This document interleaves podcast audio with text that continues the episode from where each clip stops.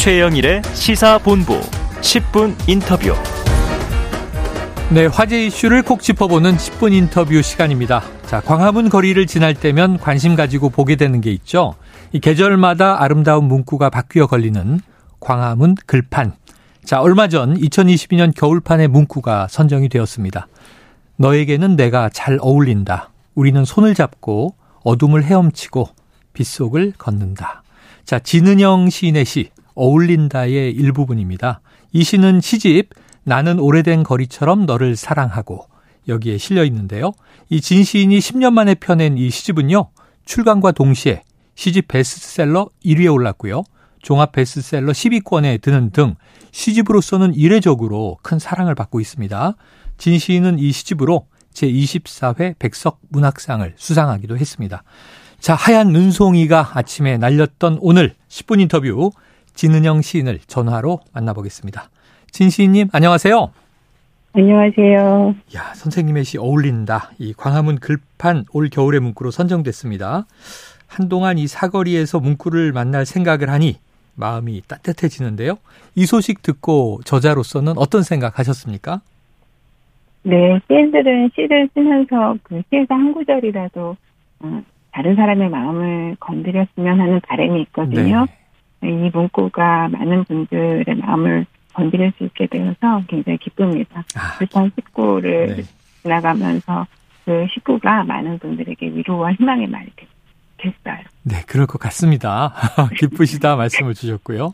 자, 이 어울린다가 실린 시집 나는 오래된 거리처럼 너를 사랑하고 이 참 많은 사랑을 받고 있는데요. 10년 만에 내신 시집이에요. 많은 독자들이 진은영 시인의 시집을 기다렸다고 하는데 이렇게 오래 걸린 이유는 뭐였습니까? 네, 제가 10년 동안 제가 지금 재직 중인 대학에서 문학 상담을 아. 가르치고 있거든요. 네네. 문학 상담은 전문 작가가 아닌 일반인들이 모여서 시를 쓰고 또 자기가 쓴 시를 함께 나누고 자기 삶에 대해서 네. 혹은 자기 자신에 대해서 알아가는 과정인데 이런 문학적인 작업을 하면서 학생들이 시 쓰는 음, 것에 굉장히 제가 매력을 느끼고 그거랑 같이 학생들의 삶을 나누는 일에 굉장히 매력을 느꼈던 것 같아요. 음. 그러니까 제가 직접 쓰는 것보다 다른 사람들 시 쓰게 하는 일에 매혹이 되어서 시집을 묶는 일이 좀 늦어졌습니다. 네. 야, 문학 상담. 요거 좀 이따가 관심 있어서 여쭤보도록 할 거고요. 네. 자, 이 시인께서는 이 시란 딱 내가 산 만큼 나오는 것이다. 이런 이야기를 하셨어요. 이게 어떤 의미인지 좀 설명 부탁드립니다. 네, 제가 네 권의 시집을 냈는데요. 첫 번째 시집은 20대에 썼던 시들을 묶었던 거거든요. 음. 그러니까 가족으로부터 독립하기 전에 쓰여졌던 시들이어서 가족들 간의 관계나 그 사이에서 느낀 상처에 대한 시가 음. 굉장히 많았어요. 근데 그 다음 시집은 또 대학원에 다니니까 책과 친한 시간을 보내기 때문에 음. 독서 체험을 많이 쓴 거죠. 그런데 이번 시집에는 사회적 참사가 발생하고 그 참사에 관심을 가지면서 세상에 대한 관심이 굉장히 넓어졌었던 시기에 음. 썼던 시들이 많아졌어요. 네네. 그래서 누굴 만나고 어디 있느냐에 따라 시가 너무 많이 달라지는 아. 거예요. 어. 네, 그런 의미에서 뭐 내가 어떤 스타일로 문학적 솜씨를 부려보겠어라는 열심 때문에 시집의 느낌이 달라지는 게 아니라 시인이 누굴 만났고 거기서 어떤 삶의 느낌을 가졌는지 음. 이런 것들이 시에 굉장히 자연스럽게 표현된다고 네. 수 있을 것 같아요. 아, 시라는 게 내가 정말 경험한 실제로 살아본 만큼 나오는 것이다. 시를 하나도 못 쓴 저는 제대로 살아본 게 아닌 거 아닌가 이런 각성을 좀 하게 됩니다. 자, 이번 시집에서요, 이 진은영 시인님 본인께서, 저자께서 가장 마음이 가는 시를 하나 골라주신다면 어떤 시를 꼽으시겠습니까? 네, 저는 세월 참사 희생자인 단원고 2학년 3반 유, 유해은 학생 생일을 맞아서 쓴 시, 그날 이후라는 시를 제가 아. 이 시집에서 가장 아끼는 시입니다. 네. 아, 그날 이후. 세월호 참사와 관련이 있는 시입니다. 이 시, 그날 이후의 일부분을 진은영 시인의 목소리로 들어보고 이야기를 이어가도록 하겠습니다. 한국문학번역원의 자료입니다. 그날 이후 아빠 미안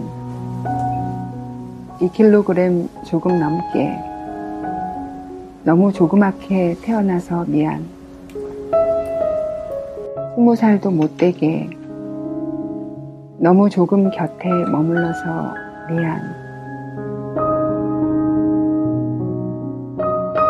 엄마 미안. 밤에 학원 갈 때 핸드폰 충전 안 해놓고 걱정시켜서 미안. 이번에 배에서 돌아올 때도 일주일이나 연락 못해서 미안. 할머니, 지나간 세월의 눈물을 합한 것보다 더 많은 눈물을 흘리게 해서 미안. 할머니랑 함께 부침개를 부치며 나의 삶이 노릇노릇 따뜻하고 부드럽게 익어가는 걸 보여주지 못해서 미안. 아빠, 엄마, 미안. 아빠의 지친 머리 위로 비가 눈물처럼 내리게 해서 미안. 아빠, 자꾸만 바람이 서글픈 속삭임으로 불게 해서 미안. 네. 너무 슬픕니다. 들으면서 이 마음이 참 먹먹해지는 시인데요. 이 마음을 막 움켜쥐는 또 이 일상적인 표현에 힘이 느껴집니다. 자, 이 시를 어떻게 쓰게 되셨는지 궁금해집니다. 네, 그 사회적 참사로 가족을 잃었든 아니면 다른 그 불의의 사고로 가족을 잃었든 갑작스럽게 가족을 잃은 분들은 정말 끔찍한 고통을 겪으시죠. 그런데 네. 이분들이 굉장히 특별히 견디기 힘든 날이 기념일이나 명절 이런 날들이라고 네. 하세요. 가령 생일, 고인의 생일은 정말 견디기가 힘든 날이죠. 음. 그래서 그 세월호 유가족을 돕던 정신과 전문의 정혜신 박사님께서 안산에서 단원과 아이들의 생일 모임을 하셨어요. 네, 네. 그래서 이 생일 모임은 어떤 거냐면 유가족들하고 친구들이 모여서 이 세상 떠난 아이에 대한 이야기를 나누고 어, 그 모임에 초대받은 시인이 아이 목소리로 시를 써서 음. 그 행사 마지막에 가족들에게 말을 건네는 거죠. 아, 네. 나잘 있고 사랑하고 나 걱정하지 말라고 이렇게 말을 하는 시인데 가족분들이 예은이가 전하는 말을 들으면서 예은이에 대한 사랑을 확인하고 위로를 받으셨으면 하는 그런 마음을 담아서 시를 썼습니다. 네. 자, 20분 아니고 이번 시집에는 세월호 이야기를 담은 시들이 여러 편이 있습니다. 지금 말씀하신 이제 거리의 의사 이런 별명이 있는데요. 정혜신 박사. 저도 뵌 적이 있는데 시인께서 이 정혜신 박사와 대담집을 내셨어요. 천사들은 우리 옆집에 산다. 그런데 이 부제가 사회적 트라우마의 치유를 위하여 이렇게 돼 있습니다. 이 책 이야기도 궁금한 것이 최근에도 또 한 번의 참사가 있지 않았습니까? 어떤 내용을 담으셨나요? 네, 그 사회적 참사일수록 사실 생존자들이나 유가족들이 주변 사람들에게 2, 3차 트라우마를 겪는 경우가 많다고 해요. 네. 그런데 이제 이런 피해가 어떤 굉장히 악의적인 사람들에 의해서만 발생하는 게 아니라 유가족의 상태를 제대로 알지 못하는 데서 어떤 오해가 발생하고 그게 음. 이제 소문으로 커지면 음. 고통받는 일이 발생하는 경우도 많거든요. 그래서 네. 이 유가족분들이 어떤 고통을 겪고 계신지 알리고 또 어떻게 배려하면 좋을지 이 방식을 우리가 한번 선생님의 말씀을 통해서 배워보자 이런 취지로 이 책을 내게 되었습니다. 그래서 책을 읽어보시면 구체적으로 어떻게 주변에 고통받는 이웃을 도울 수 있는지 알려줍니다. 가령 뭐 유가족을 만나면 음. 그 사람을 어떻게 불러야 할지부터 네. 어렵 음, 느낌을 갖거든요. 그 전까지는 아이 철수 엄마 이렇게 불렀는데 철수를 네. 잃었어요. 네. 그러면 그 다음에는 어떻게 불러야 될지 모르는 거죠. 그럴 음. 때 어떻게 해야 하는지 이런 이야기들을 담고 구체적으로 유가족들을 위로하는 방식에 대해서 아, 이야기했습니다. 정말 필요한 일인데 미처 생각하지 못했던 구체적이고 세세한 얘기를 담고 있는 것 같습니다. 꼭 한번 읽어봐야 될 것 같고요. 자, 아까 이제 말씀 주셨지만 진시인님 이 10년 동안 이 시집을 미뤘던 것이 본인의 창작보다는 다른 사람들의 시를 읽고 쓰는 게 더 관심이 갔다 하셨는데 한국 상담 대학원 대학교에서 학생들을 지금 가르치고 계시단 말이죠. 상담과 문학, 아까 문학 상담 이렇게 얘기하셨는데 사회적 트라우마의 치유와 문학은 어떤 관계가 있습니까? 네, 그 트라우마라는 말이 그리스어 뚫다라는 말에서 온 단어라고 해요. 그래서 음. 전쟁터에서 방패를 뚫을 만큼 어떤 강력한 아주 무시무시한 자극이 마음에 상처를 낸 것이어서 쉽게 치유가 되지 않죠. 그런데 이제 이렇게 쉽지 않은 치유의 과정이 시작되려면 일단 참사나 참사로 인한 상처가 우리 공동의 문제다. 우리의 문제다라는 걸 받아들여야 하는데 네. 문학이 그거를 가능하게 해주는 것 같습니다. 음. 그러니까 아, 그냥 참사 사건을 접하면 어, 참 불쌍하다. 나랑 무관하지만 운이 나쁜 어떤 사람이 그런 일을 겪었구나. 네. 이렇게 생각하게 하는 것이 아니라 그 희생자가 우리의 소중한 가족이었다는 것을 문학을 통해서 분명하게 느끼게 할 수 있죠. 가령 네. 어그 예은이라는 아이가 단원고에서 희생된 250명의 한 사람이 음. 아니라 음. 예은이라는 아이한테는 징계를 같이 붙여먹던 할머니도 계셨고 한 쌍둥이 언니도 있었고 얘가 엄마 아빠한테 얼마나 사랑받았나 음. 이런 것들을 시를 통해서 알려주면 그 아이가 정말 가까운 아이로 느껴지고 그 아이를 잃은 슬픔이 내 가족을 잃은 슬픔처럼 네. 느껴질 수 있어요. 그래서 이렇게 모르는 누군가의 슬픔, 운 나쁜 누군가의 슬픔이 아닌 음. 우리의 슬픔으로 문학이 이 슬픔을 받아들이게 해주면 그때부터 이제 우리가 그런 유가족을 도와서 어떻게 이 문제를 해결할까를 더 적극적으로 고민하게 되는 거죠. 네. 조금 전에 진시님의 목소리로 시를 짧게 들었을 때도 지금 말씀하신 그대로 좀 느낌이 왔다. 이런 생각이 듭니다. 자, 이번 시집을 열면 가장 먼저 보이는 시인의 말, 인상적이더라고요. 불행이 건드리고 간 사람들 늘 혼자지. 헤르베르트의 식구를 자주 떠올렸다.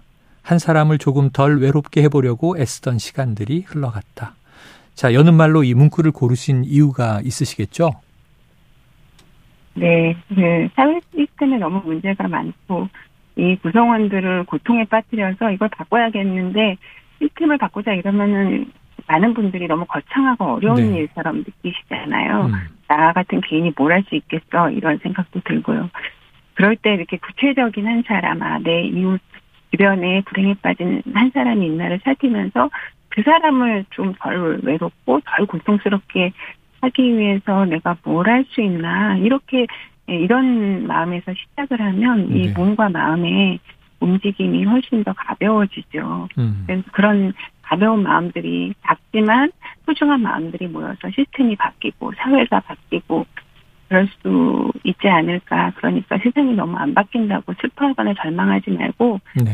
한 사람을 위한 마음, 작은 일부터 해보자 이런 마음을 담아서 썼습니다. 네, 어, 참 생각할 것이 많습니다. 지금 청취자 3253님은요, 어울린다.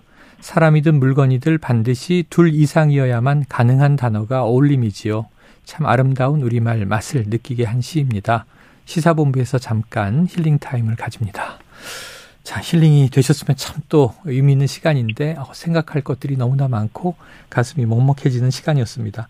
시간이 좀 아쉽네요. 다음에 한번 시인님 스튜디오에 네. 모셔서 또 길게 이야기 나누고 싶습니다. 오늘은 여기서 정리할게요. 말씀 고맙습니다. 네, 감사합니다. 예, 지금까지 진은영 시인이었습니다.